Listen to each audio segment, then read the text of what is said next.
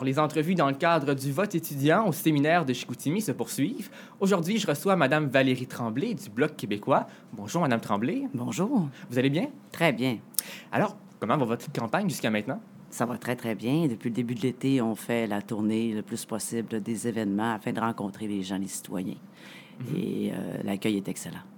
Pouvez-vous vous présenter, premièrement, pour les gens qui ne vous connaissent pas?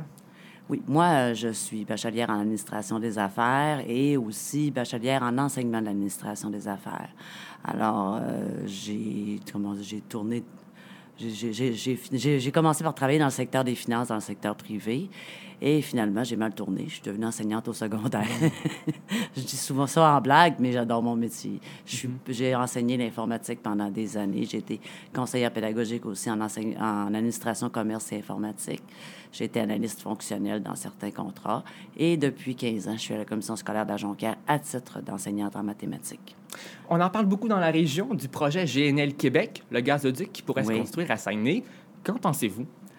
Bien, en fait, on n'a pas un amour particulier pour les énergies fossiles. Par contre, on a ici, au Québec, des agences environnementales qui sont de haut niveau, avec des experts qualifiés, des scientifiques qui sont en mesure d'évaluer absolument tout ce qui est l'ensemble du projet. Idéalement, nous autres, on aurait aimé un BAPE global.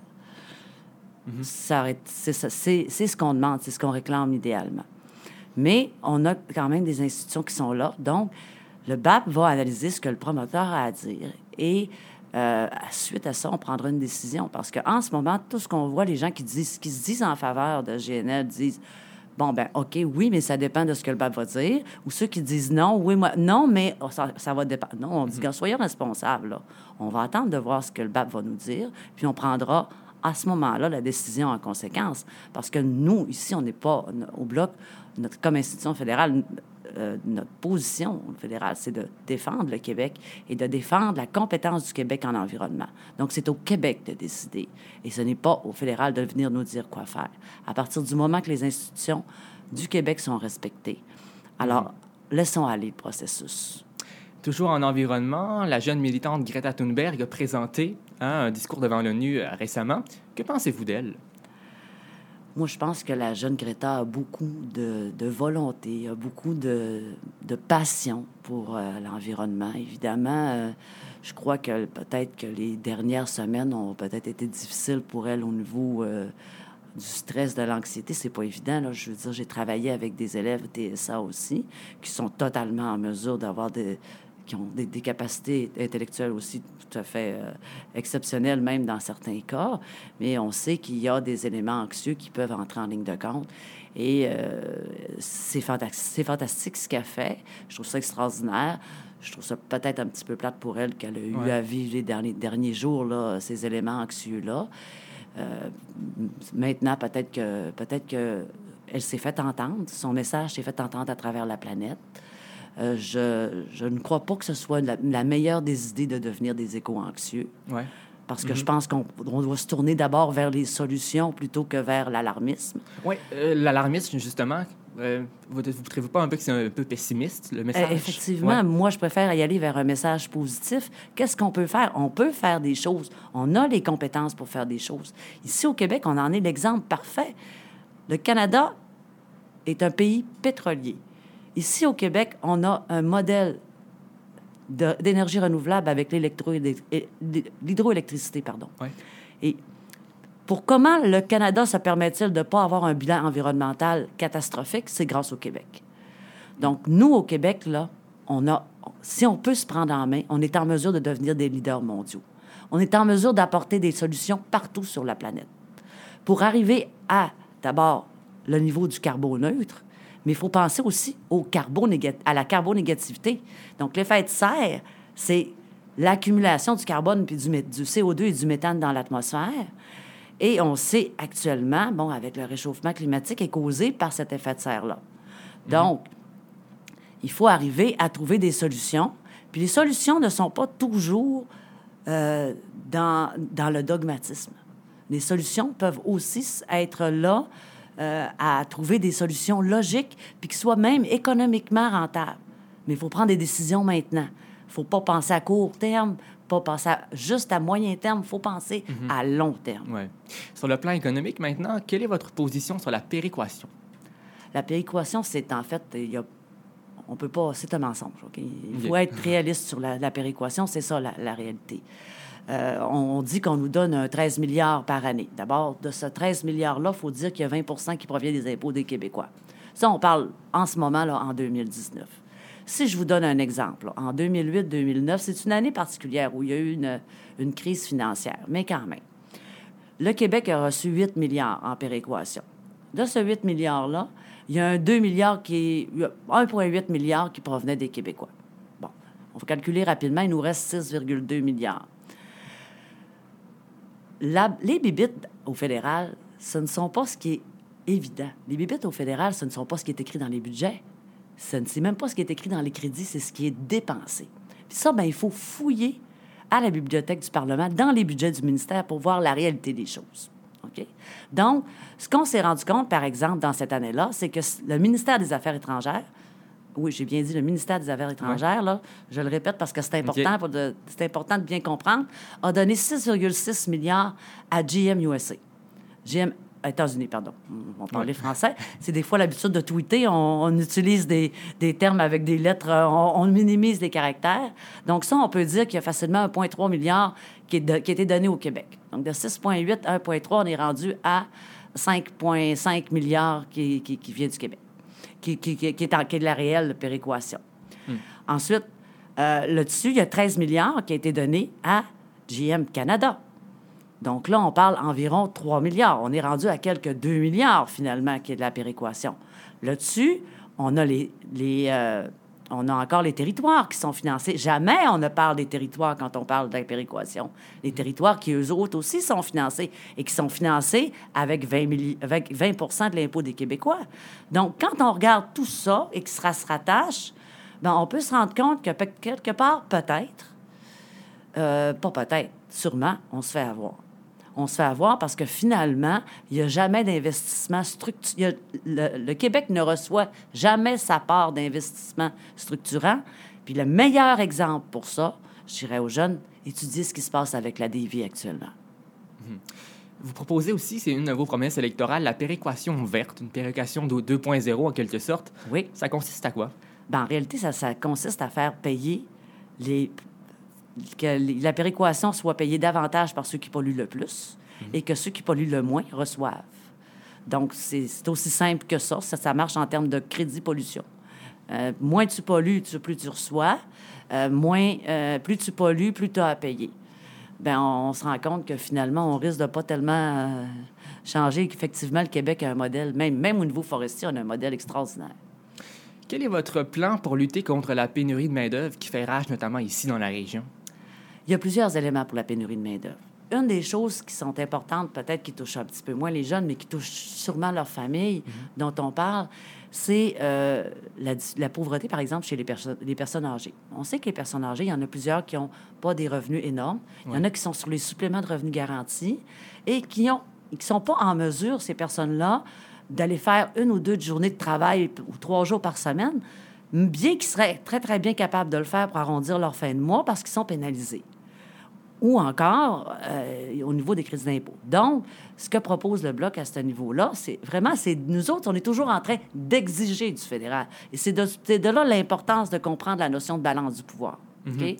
Donc, vraiment de comprendre que l'objectif, c'est d'avoir la balance du pouvoir pour pouvoir négocier, faire pencher la balance d'un côté et de l'autre. Et alors là, on peut exiger. On peut exiger d'obtenir. Donc, faire en sorte que c'est d'augmenter le niveau de revenus admissibles pour les personnes qui ont un supplément de revenus garanti pour être capable, sans pénalité, à leur fonds de pension, finalement. C'est une des solutions. Il y en a plusieurs, là, mais on n'a pas, pas le temps de toutes les évaluer. Là. Absolument. Vous avez parlé de la balance du pouvoir. Votre chef, Yves François Blanchet, a dit on vise peut-être un 20 députés pour le Bloc. Est-ce que c'est possible?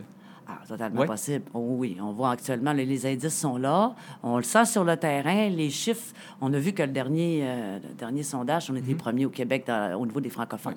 Donc à 29%. on dépasse le Parti libéral, on dépasse le Parti conservateur. Donc, même à 15-16 députés, c'est la balance du pouvoir. À 20, c'est possible. À 30-40, c'est possible. On a déjà été au-delà de 50 députés. Donc, effectivement, c'est possible. C'est important de comprendre ce que ça veut dire, la balance du pouvoir. Oui. Si on est 5 personnes, OK? On est 5 personnes qui veulent aller au restaurant. 2 veulent aller chez McDo, puis il y en a 2 autres qui veulent aller chez Burger King. La 5e personne, il reste une 5e personne à décider. Mm-hmm. Qui a le plus de pouvoir? 2 d'un côté, 2 de l'autre, ou la 5e qui reste?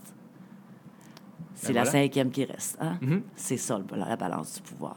C'est pas le parti qui compte le plus de députés. Encore, évidemment, c'est encore plus fort dans un gouvernement minoritaire. Ce qui est tout indiqué en ce moment, c'est exactement ce qui est sur les livres.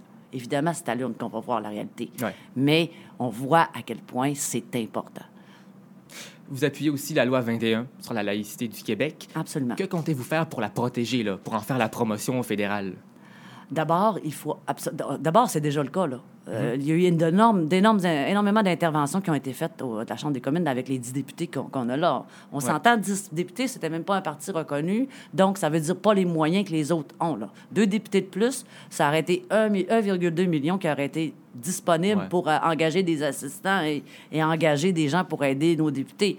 Ces gens-là se sont organisés avec un minimum requis, on s'entend, mais ils ont fait énormément d'interventions. Moi, j'ai déjà...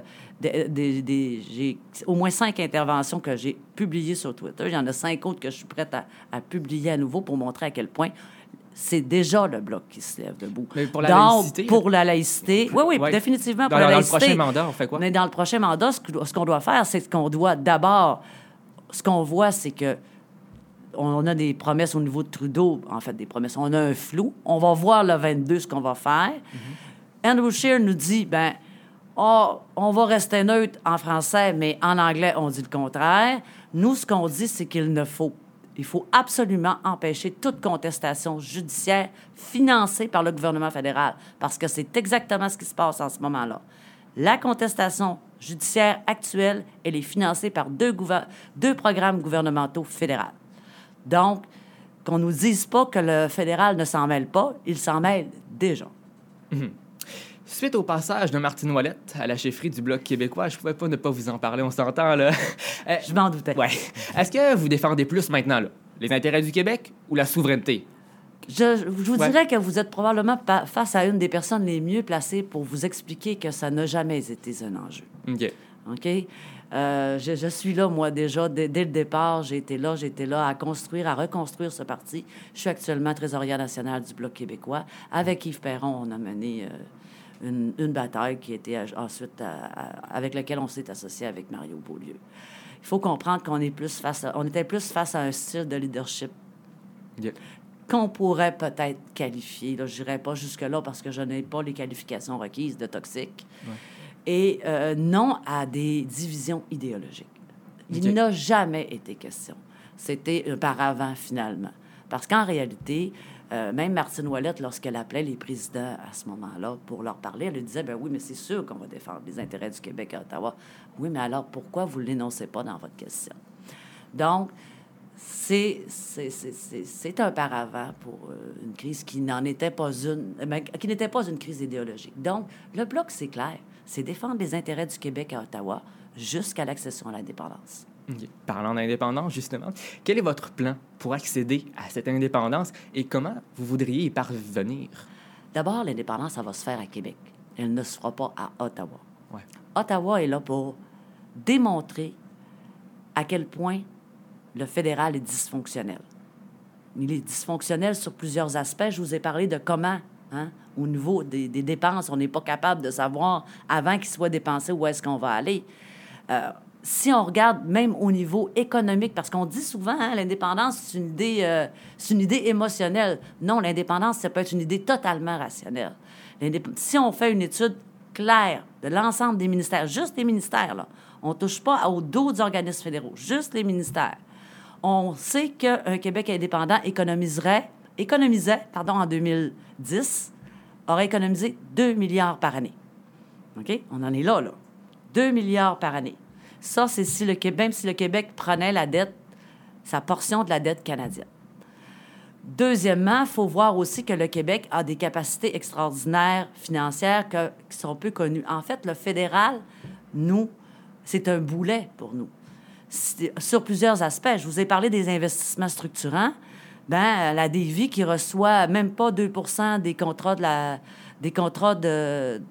refonte de la flotte navale, bien, la Davie qui reçoit même pas 2 % des contrats, qui a 50 % de la capacité de production, alors que les deux autres obtiennent pour 85 ou 65 milliards actuellement annoncés de contrats. Ils sont surchargés, ils ne sont pas capables de répondre à la demande. Davie, c'est elle qui a l'expertise. Puis en plus, elle a été nommée chantier naval de l'année en Amérique du Nord. Alors, comment on peut expliquer que la Davie n'obtient pas ces milliards-là si ce n'est pas la volonté d'en donner le moins possible au Québec? Et ce n'est pas du paranoïa, là. Il y a quelque chose là-dedans de volontaire aussi.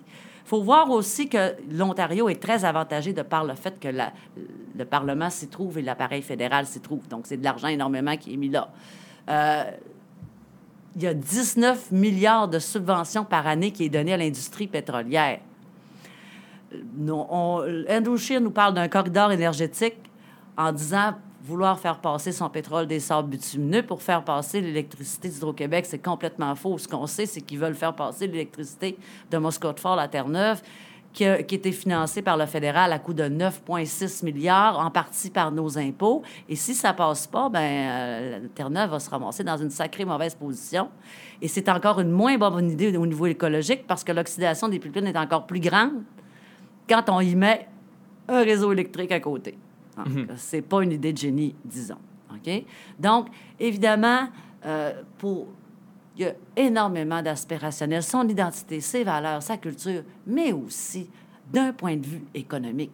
Et tant qu'on aura le Canada pétrolier, qu'on connaisse tous ces projets-là d'exportation en environnement, de leadership en électrification des transports, nous serons toujours constamment bloqués par la volonté fédérale de vendre son pétrole et aussi par le fait que le pétrole, s'il se met à remonter, comme ça a déjà eu lieu dans les années 2000, on a un pétrodollar qui est surélevé et nous, comme on a une économie qui est diversifiée, nos exportations sont diminuées à cause de ça parce qu'on sait qu'on vend plus quand nos produits sont moins chers. C'est ça que ça veut dire. Puis ça fait en sorte que nos produits deviennent plus chers, donc sont plus durs à vendre à l'étranger, ça a fait perdre des dizaines de milliers d'emplois avant les années 2010. Sur le plan de l'immigration, quelle est votre plateforme? Sur le plan de l'immigration, pour nous, évidemment, d'abord, il y a l'importance de la francisation des... Pour nous, c'est essentiel qu'il y ait une connaissance minimale du français pour devenir un citoyen au Québec. OK? Donc ça, c'est une base, c'est un élément important. C'est important aussi qu'on regarde au niveau du chemin Roxham, parce qu'il y a l'entente sur les tiers pays sûrs qui fait qu'il y a un passage irrégulier. Ce passage irrégulier-là fait en sorte que des gens restent des années ici pour se faire, excusez-moi l'expression, mais foutre à la porte après. C'est pas la façon la plus humaine d'agir. Si on fait... Il faut... L'entente sur les tiers pays sûrs contient une clause qui permet de la limiter, de l'arrêter, en fait, de la suspendre pendant 3 mois. Cette clause-là peut être répétée éternellement, indéfiniment. Il n'y a rien qui empêche de mettre fin à l'entente sur les tiers pays sûrs, au moins y mettre fin, sans le mettre fin officiellement, y en mettre fin effectivement, que ce soit... qu'elle n'ait plus effet. Donc, ça fait en sorte quoi? Ça fait en sorte que les vrais réfugiés, là, ceux qui ont vraiment des besoins, ils puissent être entendus. Puis non, là, en ce moment, ce qui se passe, c'est qu'il y a une bureaucratie qui est occupée à traiter puis à mettre des années à des délais pour des gens qui n'auront pas droit au statut de réfugié, alors qu'on en a d'autres qui ont vraiment besoin, qui sont là, puis qui ne peuvent pas être traités, puis qui ne peuvent pas obtenir à temps, puis qui sont des années dans l'angoisse de retourner dans des pays où leur vie est en danger, parce que la bureaucratie est surchargée par des gens qui profitent d'une brèche dans le système, finalement. Et aussi, on souhaite que le Québec ait un droit de veto pour éviter qu'on puisse expulser des gens qui soient très bien intégrés au Québec, qui ont fait preuve qui ont appris la langue, qui ont fait preuve de qui sont à l'emploi, qui ont leur famille ici, leurs enfants sont à l'école. Puis là, tout d'un coup, le gouvernement dit « Non, vous ne faites pas partie des critères. » Nous autres, on dit « Non, regardez, ces gens-là, là, ils se sont parfaitement intégrés à notre culture. Nous autres, on va avoir le droit de dire « Ces gens-là, on veut qu'ils restent ici. » Okay. Maintenant, je vous énumère des enjeux en rafale. Vous m'expliquez rapidement votre position. Ça fonctionne? Oui, ça va. L'aide aux médias, on l'a vu avec le groupe Capital Média ici dans la région. On taxe les GAFA. Très bien. L'amphithéâtre plus, aussi au Saguenay? Évidemment, les subventions fédérales, c'est quelque chose que je surveille énormément. OK. Tout d'abord, aussi, j'ai parlé d'avortement à tous les partis jusqu'à maintenant. Là, vous, votre position? Bien, je suis totalement en faveur qu'on respecte le droit des femmes à disposer de leur corps. Ça, j'en reviens pas qu'on parle encore de ce sujet-là, que des gens remettent ça en question en 2019. La réforme du mode de scrutin? Proportionnel mixte à étudier. OK. À étudier, je veux dire, au moment où on la voit, ça semble être une excellente voie. Au fédéral ou en provincial, là? Bien là, pour le moment, Justin Trudeau avait promis de le faire, il ne l'a pas fait. Est-ce qu'on va l'amener dans cette direction-là avec un gouvernement conservateur où bon, ça, c'est... Là, pour le moment, on en parle au provincial, puis on parle d'un référendum sur le sujet, ce que je considère qui n'est pas nécessairement une mauvaise avenue. Okay. Ça permet aux gens de bien prendre connaissance des enjeux des deux modes de scrutin, soit une nominale à un tour ou la proportionnelle mixte. Donc, c'est à étudier. Ah, c'est à étudier, oui. Moi, j'ai beaucoup d'intérêt pour la proportionnelle mixte, mais je pense que le débat appartient à la population à partir du moment qu'on leur a dit « Bien là, on va vous consulter à ce sujet. » Donc, le référendum en 2022, ça vous plaît? Bien, je trouve que c'est important de consulter à ce niveau-là parce qu'il y a une polarisation, là. Je veux dire, c'est pas, on sent pas le consensus, là, contrairement à la loi 21. Là, il y a une polarisation en ce moment, là. Il y en a qui disent « Non, ça risque de nous affaiblir », d'autres qui disent « Non... Puis moi, je trouve qu'il y a des arguments des deux côtés, là. D'accord. L'ACEUM, l'accord de libre-échange entre le Canada, les États-Unis et le Mexique, vous en avez pensé quoi? L'ALENA, vous voulez dire? Bien, ce qu'on appelle plus communément l'ALENA, là. Bien, évidemment, la brèche dans la gestion de l'offre, c'est absolument épouvantable. Okay. On a fait ça au profit de l'industrie automobile ontarienne. Nous, on travaille on veut absolument obtenir une loi pour que plus jamais nos producteurs et transformateurs laitiers ne soient l'objet de sacrifices dans une entente internationale. La taxe carbone? Excellent. Les crédits carbone ont très bien démontré, avec la Californie, beaucoup. D'ailleurs, il y a une très mauvaise compréhension de ce que c'est que les crédits carbone. La taxe carbone, c'est pas le particulier qui la paye, là. Je veux dire, il la paye, c'est son fournisseur, mais si son fournisseur pollue plus, il va avoir besoin d'acheter des crédits carbone, puis il va vendre ses produits plus chers. Puis si son fournisseur pollue moins, bien, il va pouvoir... au lieu de vendre... l'autre, le premier devait acheter, lui pourra les vendre, puis vendre ses produits moins chers. Ça fait que c'est un excellent moyen pour faire en sorte de favoriser des produits verts. Toujours en rafale, l'affaire SNC-Lavalin? L'affaire SNC-Lavalin, c'est un petit peu complexe dans la mesure où on a une tête qui était assez pourrie, c'est-à-dire la tête des dirigeants qui étaient là, le CA, et ça, ces gens-là, c'est des bandits à cravate et ils doivent se retrouver en prison. Par contre, de l'autre côté... Puis on a aussi toute l'affaire de Trudeau. Évidemment, là, ça a été démontré qu'il a été coupable. On n'a pas besoin de revenir là-dessus. Ouais, ouais. Il est coupable. Il ne veut pas l'admettre, il ne veut pas s'excuser, mais le directeur à l'éthique a clairement précisé la chose. De l'autre côté, par contre, ce qui est triste, c'est les 3000 emplois au Québec et c'est la perte d'un fleuron de l'ingénierie qui s'enligne en ce moment-là. C'est ça que vous défendez, oui. L'achat de Trans Mountain pour 4,5 milliards de dollars, parce que là, on l'a, le pipeline. Un scandale. Très clairement, un scandale. Il ne faut pas oublier qu'il y a 20 % qui viennent de nos impôts, là. Ça aussi, là, quand on nous parle de péréquation puis de BS du Canada, là, faut savoir calculer puis compter les choses correctement. Trans Mountain, c'est épouvantable. C'est épouvantable ce qu'on a fait à la Colombie-Britannique, qui sont, comme nous, opposés, hein. Je veux dire... l'Alberta cherche à sortir son pétrole d'un côté comme de l'autre. Ils ont acheté c'est sûr qu'on est en défaveur de Trans Mountain. Qu'est-ce qu'on peut faire? Ils ont maintenant entre les mains deux jugements qui, pour l'intérêt national, leur permet de faire ce qu'ils veulent. Mm-hmm. Ce qu'il faut bien comprendre quand on étudie Trans Mountain actuellement, c'est que si on ne veut pas qu'il se passe la même chose au Québec, on ne peut pas laisser des députés fédéralistes en place, ni les libéraux, ni les conservateurs, parce qu'ils vont tous utiliser ces jugements-là pour faire passer un pipeline de sable bitumineux à travers le Québec. Deux petits derniers, le contrôle des armes à feu. En faveur... je vous dirais que c'est pas nécessaire de mettre des milliards dans un fichier, mais je pense qu'on doit au moins faire attention à limiter les armes automatiques et les armes semi-automatiques. Okay. Ça devrait être complètement éliminé du...